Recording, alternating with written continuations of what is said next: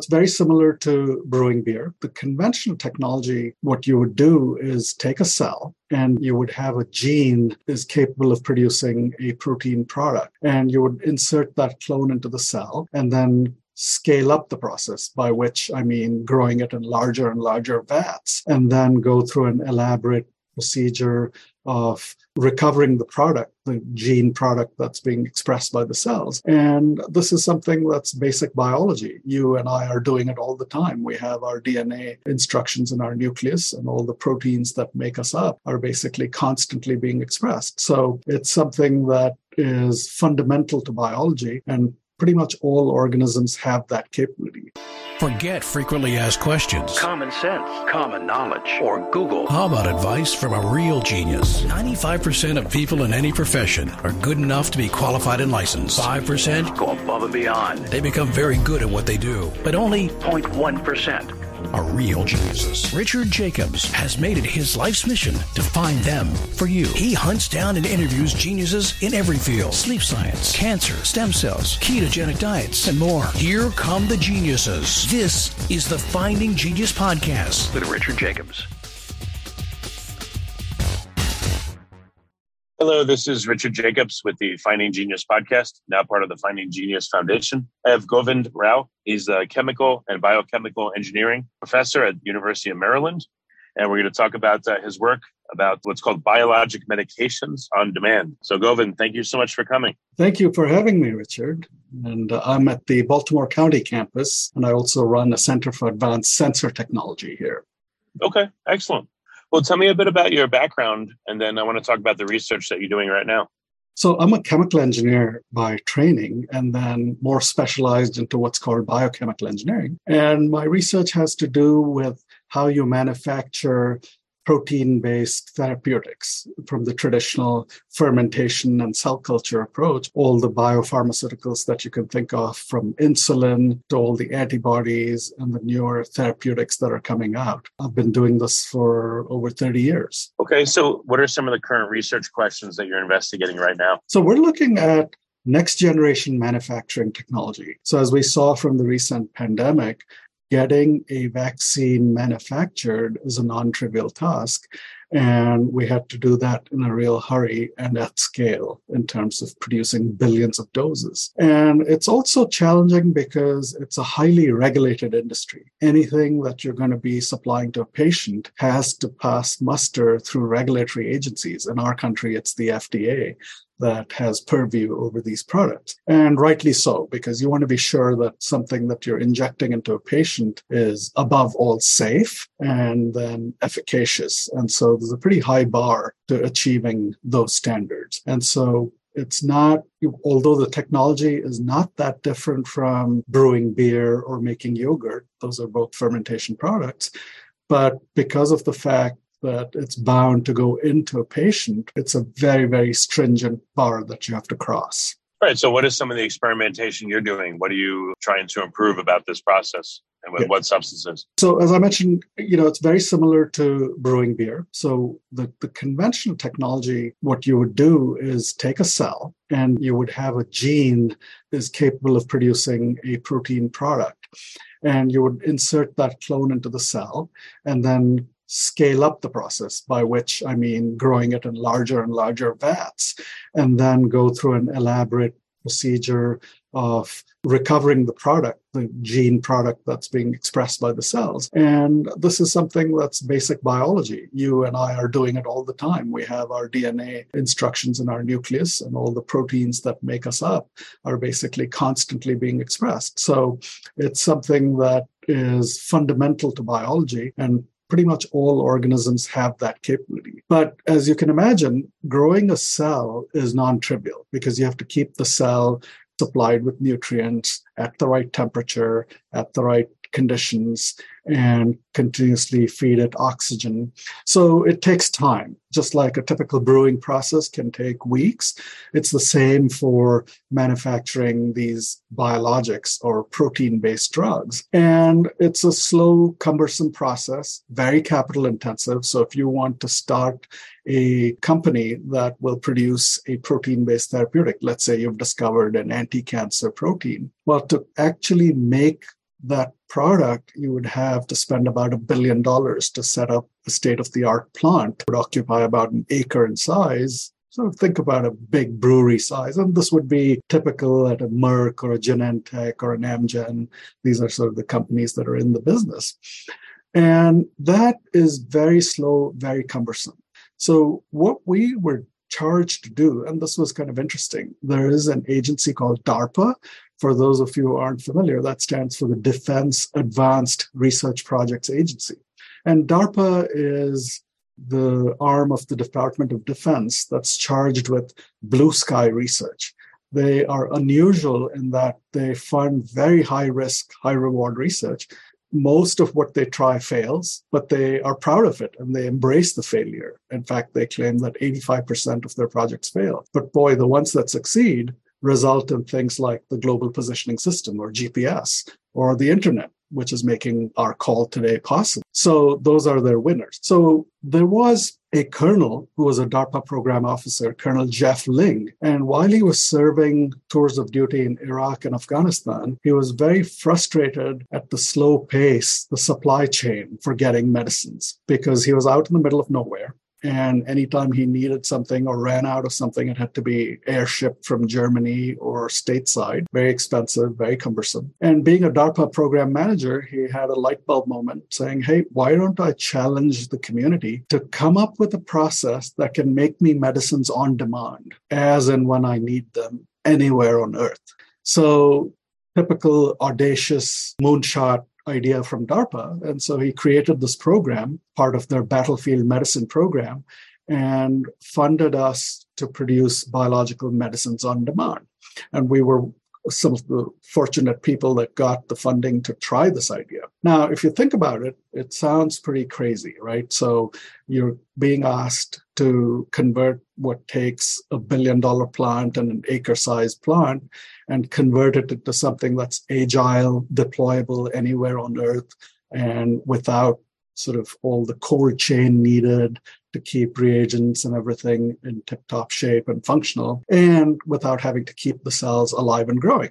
So I uh, had to turn to a new technology that was emerging, and that's called cell free protein expression.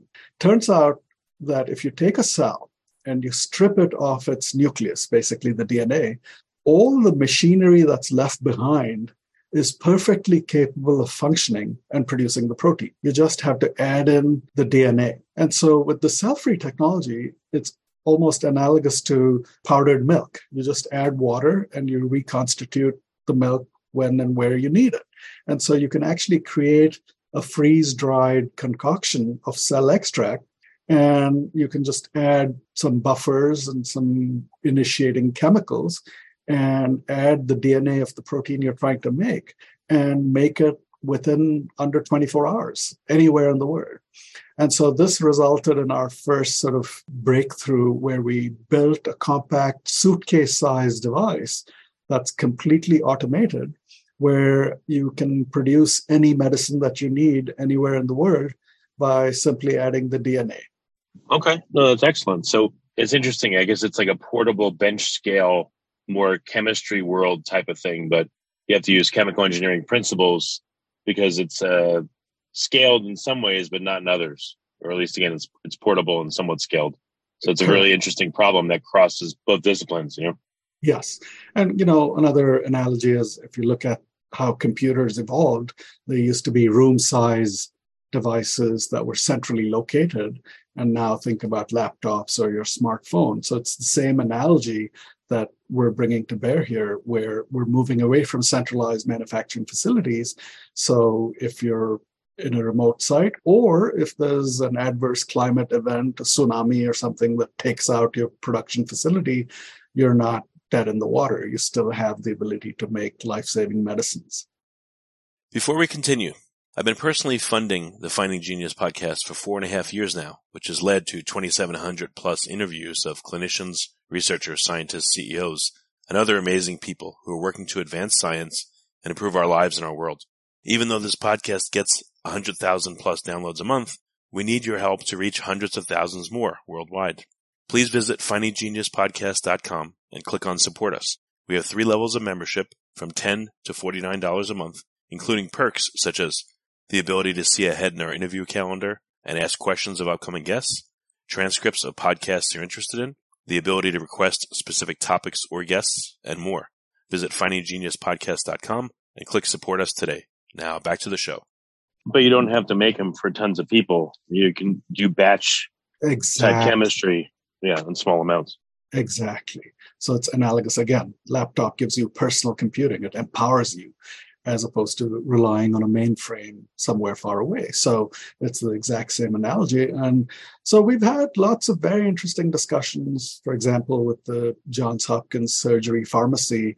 We showed them the prototype. They're very interested because in their current workflow, they have to stockpile medicines and you know all these come with expiration dates you're guessing how much you'll need of something or if you do open a vial it's a certain size and you have to blend it for the patient based on the patient's weight. And so sometimes you have leftover medicine that you're throwing away. And you know the estimate is non-trivial. It's estimated that us hospitals lose billions each year in medicines that are perfectly good but because they've opened the vial they're not usable for much longer by anyone else. And so you could actually tailor how much to make for the patient, do it when you need it. So it could completely be a new paradigm.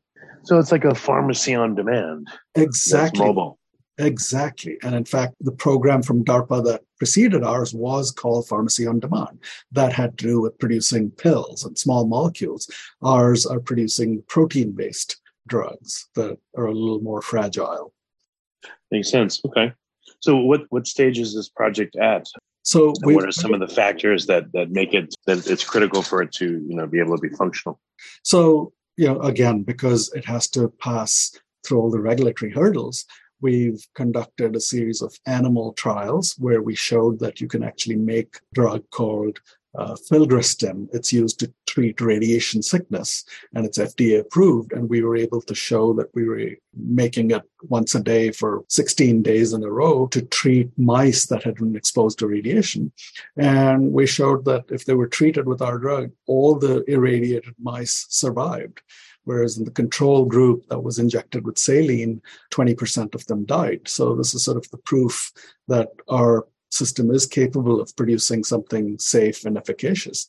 And we produced a variety of protein drugs that we're able to show we're able to manufacture with a high degree of consistency. Another really exciting project we've embarked on with the collaboration with the National Institutes of Health, there is this very interesting little protein called Griffithsin that was isolated by Dr. Barry O'Keefe at the National Cancer Institute as part of their drug discovery program. And it turns out that it has extraordinary affinity to what are called glycoproteins. These are proteins that have sugar molecules on them.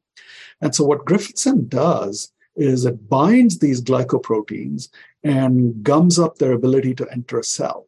And if you're thinking, boy, that would be useful against coronavirus, you're exactly right. We've done a study and shown that, in fact, you can make it on demand and use it to neutralize coronavirus. So imagine if you had these manufacturing facilities set up worldwide in a distributed fashion, the next pathogen that comes out, the viral pathogen, you could actually have a strategy for nipping it spread in the bud by just treating people right there. And so this is again an example of the power of distributed manufacturing using the cell-free approach. It's very fast, it's agile, can be done anywhere in the world. And so it could be the next Well, I could see, right, if there's some kind of, if you go to get tested for whatever it is and you test positive, instead of saying, all right, go home and do this and that, or now go to the pharmacy, like right then and there, they could say, would you like, uh, you know, a custom treatment made? It'll be ready in about 15 minutes. You know, they not, it's not just compounding it, but they make it, they give it to you. And so you go home, not only being tested, but being treated. The treatment is already started right then and there. Right. And it also, you could think of things like insulin, for example. Right now, you know, it's in the news, its prices being dropped by the pharmacy uh, companies, pharmaceutical companies, because there's been a lot of pressure on them. But essentially, the same technology would be very empowering because you could make pretty much any protein based drug and lower the cost of production, make it more distributed. So the monopolies would go away. Hmm. Okay. Interesting. So again, what stage is this project at? And is it in use anywhere yet? Or what are some of the major hurdles needed? And what's the timeline for it to, to start coming into use? So right now, we've been steadily improving the capability of the system, the robustness, the amount of automation built in, because and and some of it, it will be challenging because regulations may have to be rewritten because the current paradigm is geared towards these large factories that produce a bulk drug substance that you can quarantine while you test and make sure everything is up to spec. Now, here you're producing something that's designed to be used right away. And so, what degree of controls are you building into the process to assure the regulator that the patient will not be harmed? So, that's a hurdle that has to be traversed. And we're in discussion with FDA about the kinds of things they'd like to see. And really, it'll come down to somebody saying, okay, let's put it head to head with a conventionally manufactured product. Now, we've done the animal trial part of it, but to take it all the way to humans is the next leg. And so it needs a sponsor that will step up to the plate.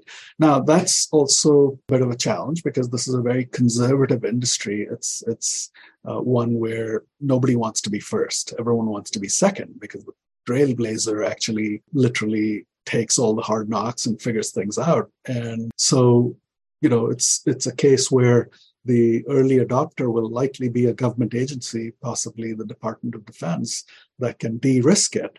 And once that happens, I think the technology is ready to go prime time and will result in a paradigm shift. And as is the case with any new technology, there's always an adoption time. The early adopters will embrace it. And then slowly, as people see this paradigm shift, that's when it'll start taking root. So I expect within a decade to start seeing adoption of the system because the advantages are compelling. Now, there are some drawbacks because uh, really complex proteins that, that have what are called post translational modifications or sugar residues that are attached to them or other different structural modifications. Those are still done by a cell based system. But this technology is rapidly evolving. It's really in its nascent stage, and many groups have started working on it. DARPA has funded a follow on program to enable all these complex alteration of the fundamental protein backbone to take place. And so I'm optimistic. In a few years, these are problems that are easily solvable and will be solved. And it'll result in sort of the ability for people to take charge of their own therapeutic administration right in the comfort of their home at some point. But what kind of um, drugs do you think will be most amenable to to this process? What are the first few that you think are again most likely to succeed, and why? Um, so, you know, for example, the the something called filgrastim, which is what I talked about, the radiation sickness drug. That's widely prescribed if you're taking uh, chemotherapy or radiation therapy for, for cancer patients. So right now, it's a series of very expensive injections, or it's a little continuous infusion module that you wear on your arm. Uh, and so that is something that could be the first target because you could then make it for yourself on a daily basis and dose yourself. And there's many other such antibody drugs. So another useful analogy, think of it as a Keurig coffee maker.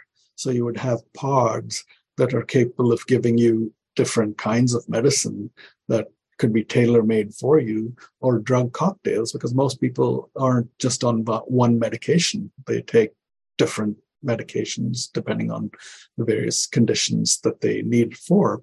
And there right, but, but this sounds like it's unlikely to be in people's homes where they can just do it themselves for various reasons. And I would think that the first manifestation would be at, let's say, your local hospital and then maybe your local doctor. So Correct. you go into your local doctor and you know they compound it for you right there, they make it right there and they administer it. And then maybe later on there'll be some substances that you could literally do at home.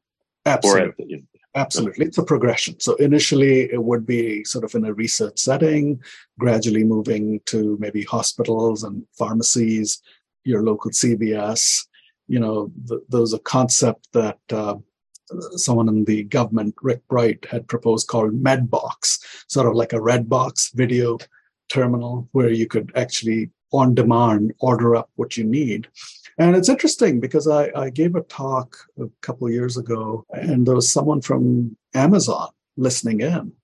And I said, What are you doing here? And was like, Oh, we're just looking for technologies that 10 years out might become mainstream. And I guess that's how they do their forward looking development. And so you could imagine something like this sold through an Amazon where your prescription gets called in and your drug's made to order and drone delivered to your place. So it's not that far fetched. So I, I, imagine that's why they're scouting, looking for technologies that might be. What, what are the trade offs here? I mean, it sounds all positive. I don't know if that's possible, oh, but no, there's no, there's no transport time. There's, again, you can make exactly what you need. I don't know about the efficacy of the drugs. They could be tailored a little bit in terms of potency, mm-hmm.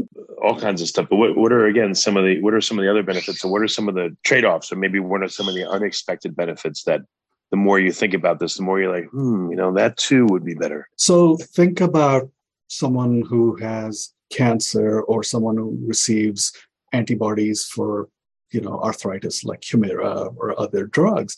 The way we treat them now is we give them an injection of an antibody that's just put under their skin at a pretty high dose. And that serves as a depot, and the drug slowly diffuses through and keeps them going for a couple of weeks or a month, and then they go get another shot. But think about it. That's not very physiological. That's not how your body responds when it's trying to fight when your own immune system's trying to fight an invader or something foreign. Your cells steadily produce the antibody. So now with a system like this, you can titrate it much more finely and maybe deliver the medicine on a daily basis or you know every few hours something that's more physiological so you would have fewer side effects maybe more efficacy now this is all just blue sky i'm speculating but this is just based on how we currently do things and how the body actually does things. And so I think it would open up the door for trying new regimens, new treatments.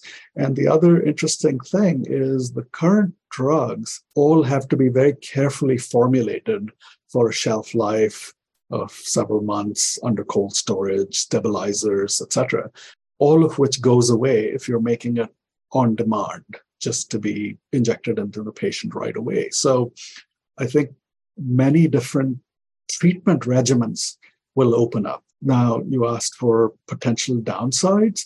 There's always the possibility of misuse. People could make, for example, you know, the Breaking Bad analogy, human growth hormone or, or performance enhancing proteins like EPO, you know, that, that athletes would love to have access to.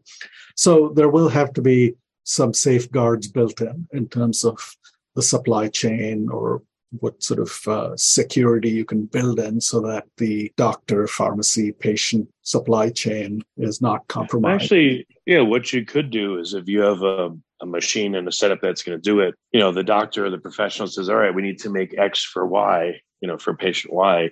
The system checks, make sure that that person has a prescription for that, looks at when the last time it was made, the dose and all that, reports that back to let's say some some medical agency so they could see in real time, okay, Dr. X is making a lot of opioids for some reason, you know, a lot of compounds of XYZ for some reason.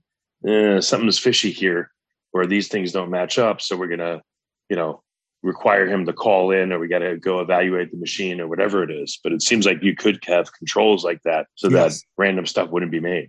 Yes. Absolutely. And there's a, another area of research that our lab's engaged in, which is non invasive sensors. So these are transdermal sensors that measure substances as they diffuse across the skin. So, right now, if you think about it, if you're a patient, you go give your blood every few months just for a routine checkup. And based on that, you have sort of a metabolic profile. It's not very accurate because you're simply not doing it often enough. You know, there's so many variations that take place on a daily basis, heck, even hourly basis, or depending on your sleep cycle, etc. So if you have the ability to make measurements of your metabolism in a more granular way, then the ability to fine tune the treatment also would improve. And so you could, to your point, you know, with the physician, of course, monitoring you, be able to give you much more tailored medicine, precision medicine in a sense,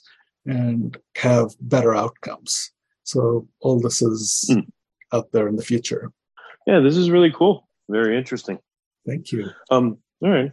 Well, uh, Govind, we're just about out of time. What? How can people keep tabs on this? You said there looks like a ten-year, hopefully less, hopefully. timeline until this is in use in clinics, at least. Um, so, how do people keep tabs on the progress of the project? We're publishing whatever results we get through peer-reviewed papers, and also there's lots of coverage online people are very interested in this. There's several articles that describe this work and its evolution, and they're pretty easy to find. Okay, and people should look what under your name, under Govind? Yeah, sure. Yeah, or cell-free biomanufacturing or biological the medicines on demand. You know, these are all keywords and maybe chat gpt actually chat gpt gave a very nice summary when i asked it what it thought of producing medicines on demand using a cell-free process so i was very impressed by the very thoughtful cogent response that it generated. Mm, okay. Well very good. Govind thank you so much for the call and i think this is a really interesting thing that you're doing. That's going to be a big time game changer. So uh, again thank you for being here. Thank you richard. If you like this podcast please click the link in the description to subscribe and review us on iTunes. You've been listening to the Finding Genius podcast with Richard Jacobs. If you like what you hear, be sure to review and subscribe to the Finding Genius podcast on iTunes or wherever you listen to podcasts. And want to be smarter than everybody else? Become a premium member at findinggeniuspodcast.com. This podcast is for information only. No advice of any kind is being given. Any action you take or don't take as a result of listening is your sole responsibility. Consult professionals when advice is needed.